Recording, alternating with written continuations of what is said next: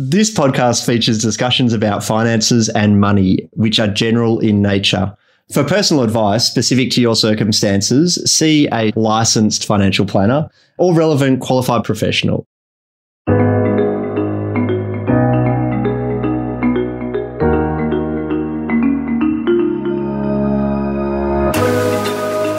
Hey, folks, welcome along to another episode of the Money Mechanics podcast, where we are looking under the hood and unpacking the money stuff. Uh, today, I'm probably having another bit of a, a, fanboy moment. I'm joined by Carl Richards, who is a certified financial planner, but also a sketcher, um, has a, a, column in the New York Times, and makes some of the, the more complex financial planning and finance concepts really easy to digest. So, welcome along, Carl. Great to have you here today. Thanks, Scott. Super excited for this chat. Fantastic. And we are just having a chat before we jumped on, and we've been asking all our, our guests, I guess, about some early money memories. So mm. I actually did some training with George Kinder probably about, I don't know, 15 years ago. And in his, his book, The Seven Stages of Money Maturity, one of the questions he asks is, What's one of your early happy or joyous money memories? So we've been asking all our guests if they've got a, a happy or joyous money memory to share. Wow, that's actually a fascinating question. I've read that book. It's been long enough that I, I didn't remember that question. Um, happy or joyous money experience. That's fascinating to me that I can't think of. I can think about a lot of happy experiences that were funded via dollars, right? Especially times that I spent outside.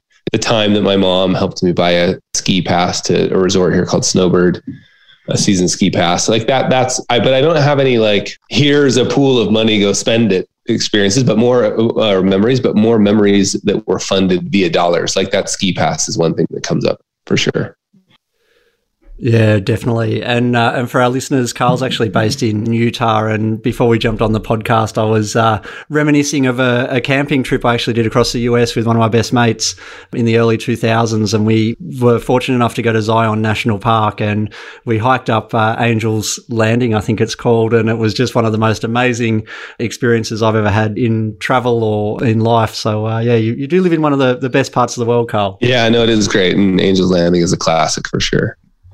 Beautiful, beautiful.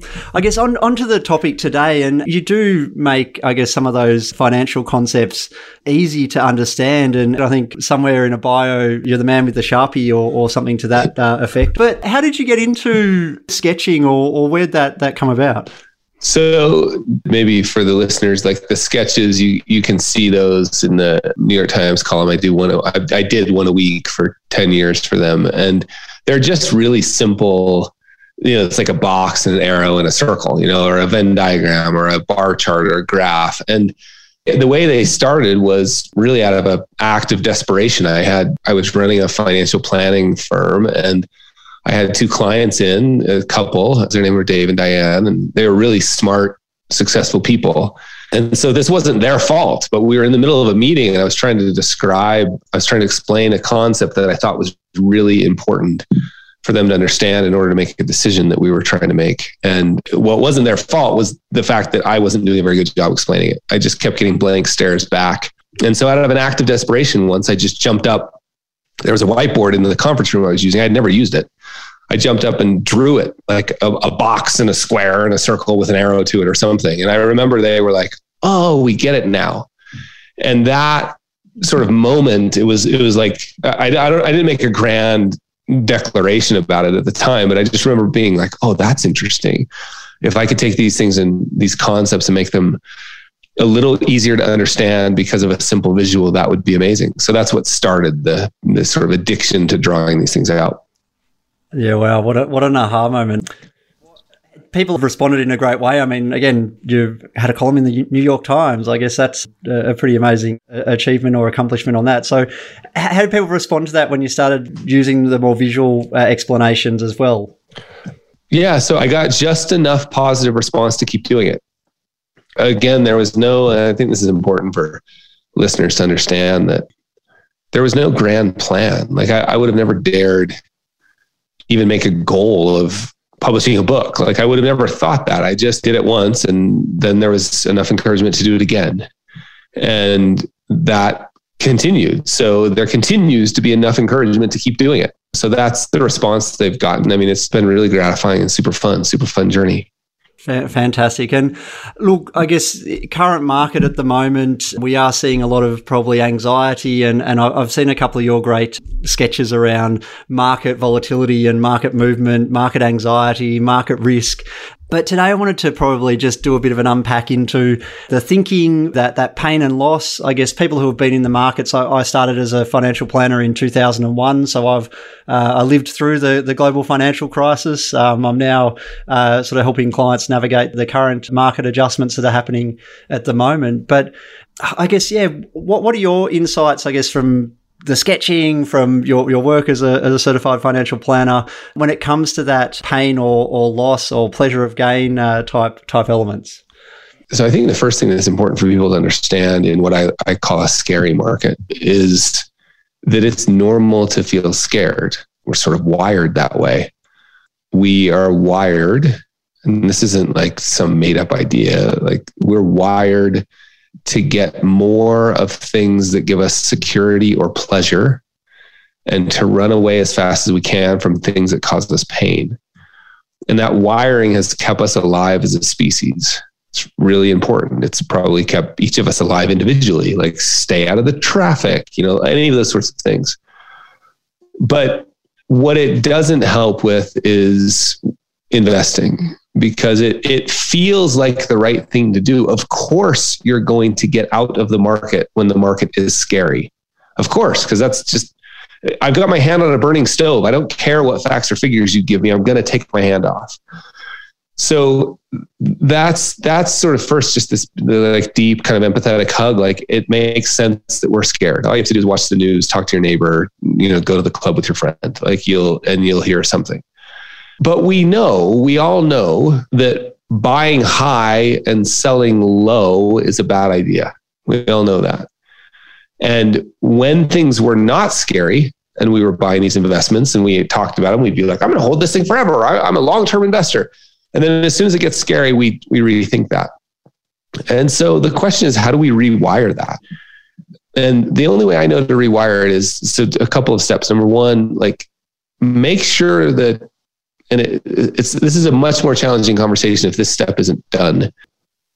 The investment portfolio you've built should be intentionally designed to help you reach a set of goals that you've clarified. The science of investing, right? We, we should be broadly diversified and we should have a mix of different types of investments that, when blended together, will help us get to our goals if we if you've taken that step, I call that investing like an adult. If we've invested like an adult, when markets get scary, that's just part of the program. It's happened in the past, it's going to happen in the future. I wish we knew a way to get out before they got scary, but we don't.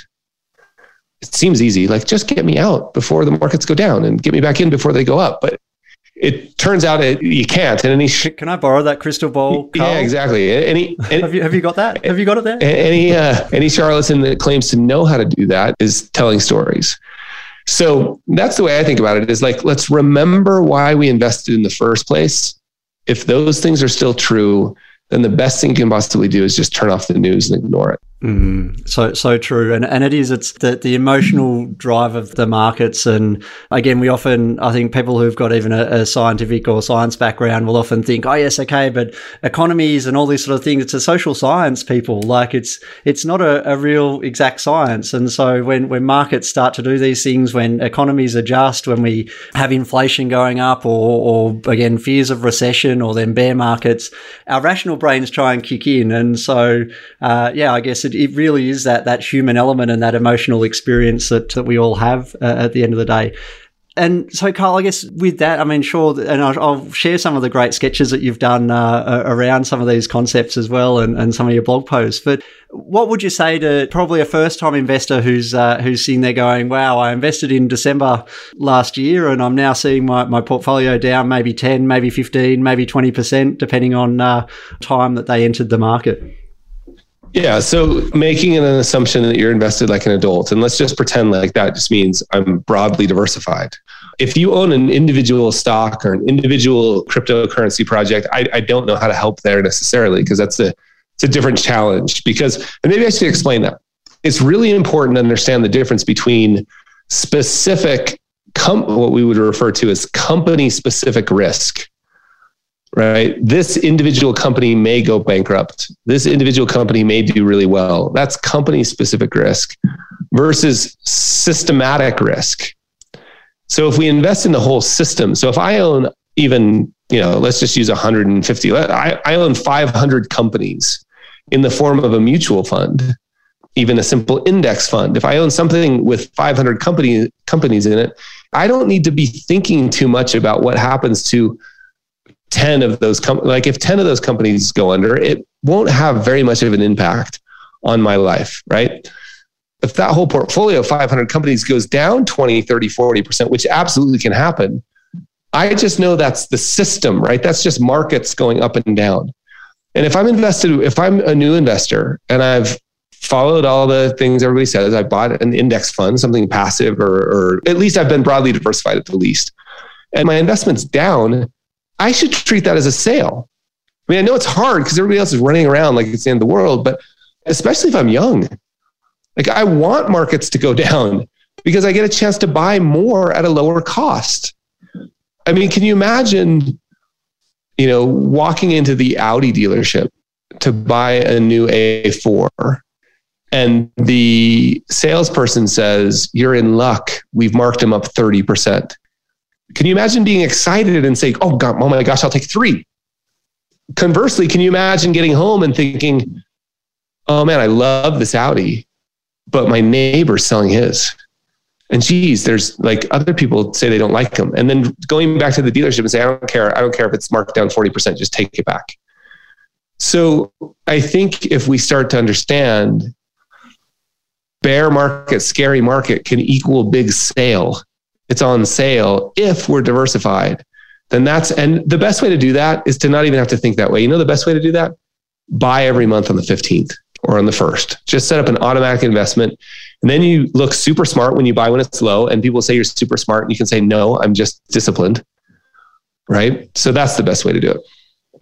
Just have a system. Yep yeah, no, no, I, I love it. And I guess even for, for retirees, and, and again, that's probably conversations I've been having a, a lot at, at the moment, but we always just say have cash. Like, so if you're, if you're in retirement phase, if you're in drawdown phase, have a few years worth of cash available so that you're drawing your pension or your income stream from that bucket. So you've still got your diversified bucket. It's still going to be earning money. If we go into recession, if we're going to, um, if this bear market keeps going on, companies are still making money we're still human beings. We're still spending money. So yeah, it will reset, which is one of those things. But uh, I think, yeah, in one of your articles, you do say that that rational thought is so hard. We can, we can have spreadsheets, we can have calculators, but yeah, it is really that emotional balance that uh, we really need to get in check at the end of the day. Yeah, for sure. It's, it turns out it's not about calculators and spreadsheets. It's about fear and greed. Mm, yeah, definitely, definitely. And I, I, guess on, on that, Carl, as well. So uh, some of the stuff then around uh, the the stuff that we can control and, and certainty and things. So what would you say again to people listening who who might go, oh well, yeah, I just want to know where, where to go, what I should be doing at this time, or have you got any sort of insight uh, or, or, tips when it comes to uh, some of these sort of fear in markets or, uh, as say, scary market elements that they can uh, practice, be it, uh, I know, turning the news off or, or, whatever it might be? Yeah, I mean, I, I think the, the best thing you can do and the most important foundational tool is just to have a plan in place that you understand like here are my thing we call them goals. I don't love that word but we call them goals. Like here's what i'm trying to accomplish. And uh, you know it could be something as simple as like 10 years from now i want enough money to afford my first home or to buy a vacation property or something. Well if i have that in mind like 10 years out then i can say okay what's the best tool to help me get there and you know that some mix of there's some portfolio that some mix of stocks bonds and cash that will help me get to a goal that's 10 years away. Now i know the portfolio let's just say it's 50% one thing and 50% another thing. Then i find the individual product to use right the mutual fund or the, the whatever we whatever we're going to use. Then I establish I'm going to save $50 a month into that account and I set it automatically. So when things get scary, then like things are now scary, just pull that plan back out, right? Remind yourself of what you said you were going to do when you were thinking clearly. Right? We call that a, either a statement of financial purpose or an investment policy statement. And it's just meant to be a touchstone. It's markets are going to get crazy. If you can clearly articulate beforehand how you're going to behave, like a simple piece of paper that says, here's why I'm investing this way. Here's my goal. Here's what, how I'm investing. And you could even put, here's what I'm going to do when markets get scary. I'm going to turn off the news. I'm going to call my brother-in-law. I'm going to call my mom. I'm going to call my financial advisor, like whatever I'm going to do. And you follow those steps. You want like the time to learn how to use a parachute is not after you've jumped out of the plane. It's not even, it's not even in the plane, right? It's on the ground. So that's the best thing you can do is just go back and remind yourself of what you said you were going to do when you were thinking clearly. And then if you feel like doing something different than that, we've even had people set up almost like a jury, you know, like a tribunal that like, if I'm going to do anything different, I have to call so and so and convince them. It could just be a friend, it could be a C, your accountant, it could be a financial planner. So those are some of the things you can do to keep yourself from making. And, and I just want to reemphasize, like it's a big mistake, but it's very normal. It's normal that you feel this way. So feeling it is not abnormal. It's just like, can we put some guardrails in between feeling and acting? Yeah, wow. I, I, love that. I think that's really key. And again, having those those conversations and pulling those elements together is really important. And Carl, I don't know if you have an opinion on this at all, but you may know our property market hasn't really had a correction or an adjustment like it did in the US. And so young people are really sort of trying to get into the property market. And it's probably a, a question I get fielded all the time whether people are renting or they're they're trying to save to to get in. It's becoming out of reach for a lot of people. Have you got any views on how young people can look at this uh, in a current market? Like, again, prices are coming off a little bit because obviously interest rates, we look at economic theory, we say, right, if interest rates are going up, then property market should technically start to ease off a little bit. But have you got any insights for people uh, who are looking at this either on the property market side or even looking at the share market as an opportunity for, for investment instead of the, the property, if that makes sense? Yeah. It's one of the hardest questions to answer because I mean, I can answer the question, should you buy a house perfectly if you would just tell me three things. Number one, how long are you going to stay there? What's going to happen to interest rates? And what's going to happen to the property market? if you could just tell me that, I could tell you for sure whether you should buy a house. The point is, nobody knows that. So I think one thing that's reasonable, and I think it's reasonable and uh, look, we lived in New Zealand and I know a lot about the Australian property market and the New Zealand property market. And I know it's really a challenge because it doesn't, it's a little easier when we can point to 2008 and go, hey, look, things do go down. It's kind of hard when you don't have anything in recent memory that helps remind you that things do go down. But one thing that I think is a reasonable way to think about this worldwide is just how long are you going to be there? Right? Because there's a certain just acquisition cost independent of what happens to the value of the, the value of the home you buy. It's going to cost you something to acquire it, right?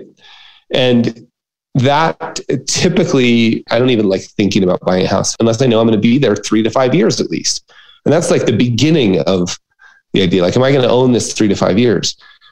Because there are still there are still places in the country here in the United States that haven't recovered from their 2008 levels. So three to five years, and and I also wouldn't. I mean, gosh, it's hard to say, right? But here, I, I wouldn't be too stressed about renting. You know, and and often you can rent for less than it costs you to you know, the debt service of the house plus the maintenance and the upkeep you take the difference and you invest in the share market and it, it, like it ends up working out better for you and you have less of a headache. So i also think there's another piece of the home purchasing decision that is really emotional and it's okay. It's totally okay. Just acknowledge it if that's playing a role. Like for us it's really important. My wife feels really strongly about owning a home and that's important. That's worth something. We try not to consider it an investment. We think of it as our home. And so that maybe that's helpful there. Yeah, and I, had this conversation with my brother and his wife recently because they were they just come back from overseas and they were looking to buy and the market was high and they go, oh, we're buying at these ridiculous prices. And I said uh, exactly what you just said then, Carl. Like, how long are you going to be there? Are you going to be there more than ten years? You're going to get return on investment, be it lifetime uh, or, or, lifestyle return on investment or physical return on investment as as the property holds its own value over that time. So, mm. yeah, I think I think that's a, a good answer. Thank you for your for your insights on that. Yeah, you're welcome. And uh, Carl, I guess with, some of that stuff as, as, well, and probably jumping around the process here a little bit today, but I guess on, on that side of purpose, and uh, I think you said before, I want to go back to that a statement of, of intent or statement of purpose when it comes to investment. Is, is that right? Do you want to uh, sort of tell us a little bit more about that and how you pull that together? Yeah, I mean, I think one of the documents I would love to see everybody, every financial planner, every client of, of a financial planner, preferably everybody, right, would have this document called a statement of financial purpose. And a statement of financial purpose is just, it sits below goals, right? Like it's before you get to goals and one way that listeners could go through this is just to grab your spouse or a friend or somebody lead you through this conversation and just ask yourself, like, why is money important to you? Like, what is it that's important to you? And you you may say things like, oh, freedom. And keep asking. Go seven whys deep, as they do in the consulting world sometimes. And like, well, why is freedom important to you? Oh, flexibility. Right? Like when I was pushed, so my statement of financial purpose says time with my family, mainly outside, and service in my church and my community. That's that's my statement of financial. Let me give you a couple other examples. A couple that I worked with, and named uh, Julie and Steve. Julie was a really busy emergency room doctor. This this story is actually in the in the one page financial plan book. Julie was a busy emergency room doctor. Steve was a clinical psychologist. And in the conversation, Julie said, you know, like flexibility or freedom I said, why is flexibility important? Oh, time. I just want some time. They said, well, what's important about time? Let's pretend like you were, you had the time, all the time you need. And we'll define that later. We'll call it a goal, but let's just pretend for a minute you're there. You have all the time you need. Why is that important? And Julie said, I just want to think about having a family. I don't even have time to think about it. Right. And so her statement of financial purpose says, I want the freedom, the flexibility to have the time to think about having a family. And let me just give you one more example. Jerry, I remember talking to Jerry, and Jerry's statement of financial purpose is really simple. I never want to be a burden to the kids. So that stuff sits below goals and it tends to change a little less often, tends to be a little more, and you can still change it, but mine hasn't changed in 20 years. It tends to change a little less often, it tends to be more enduring. And then it gives us something to build the goals on. Like for Jerry, we would say, what would it look like to not be a burden to the kids? How much money would you need? For me, well, Carl, you want to spend more time with your family outside. What is that? Let's put some framework around that. How, how often is that involve a trip? How much would those trips cost? Like we can build our goals on top of that sense of purpose. Yeah, wow, I, I, do love that. And we did a podcast episode uh, with with Ara Jansen, who we, we unpacked goals, and I, am a bit triggered by that G word. I, I don't I don't like it, but uh, anyway, that's that's probably uh, yep. for for a conversation another day. Yep. Carl, I guess just in that, if we started the podcast today, we're talking about our, our early money memories, and uh, I, I guess just a, a question to, to to wrap up. But if your 16 year old self had first uh, paycheck, how would you introduce that idea of purpose and well, what would your present day self suggest that you do with that first paycheck? It's hard. Like, I believe the personal finance world has gone a little too far on the, you know, like save, save, save, save, save. But I sure wish I had just decided from the very, very first dollar that I was going to save 10%. You know, just automatically 10% was going to go into a, and I would just do the simplest, lowest cost mutual fund I could find. So in the United States, that would just be a Vanguard S&P 500 index fund, 10% off the top forever. And I wish I'd done a better job of that. So that's probably what I would say is like, hey, enjoy your life. Don't be too worried about the future. It's going to be fine. And what if you just automatically save 10% of that forever? Yeah. I love it. I love it, and it is those those behaviours and just starting out early can uh, can make such a, a, lifetime of difference. And a bit of a shout out to Vanguard as well. I, am a, a, big lover of, uh, of index funds, so uh, yeah, we'll, we'll, shout out uh, to them. Uh, they're one of the, the largest index funds around. great uh, great insight there, Carl. Thank you so much for your time. We do keep these episodes short and sweet. Thanks for coming along and, and joining us. And any parting words or parting insights before we wrap up?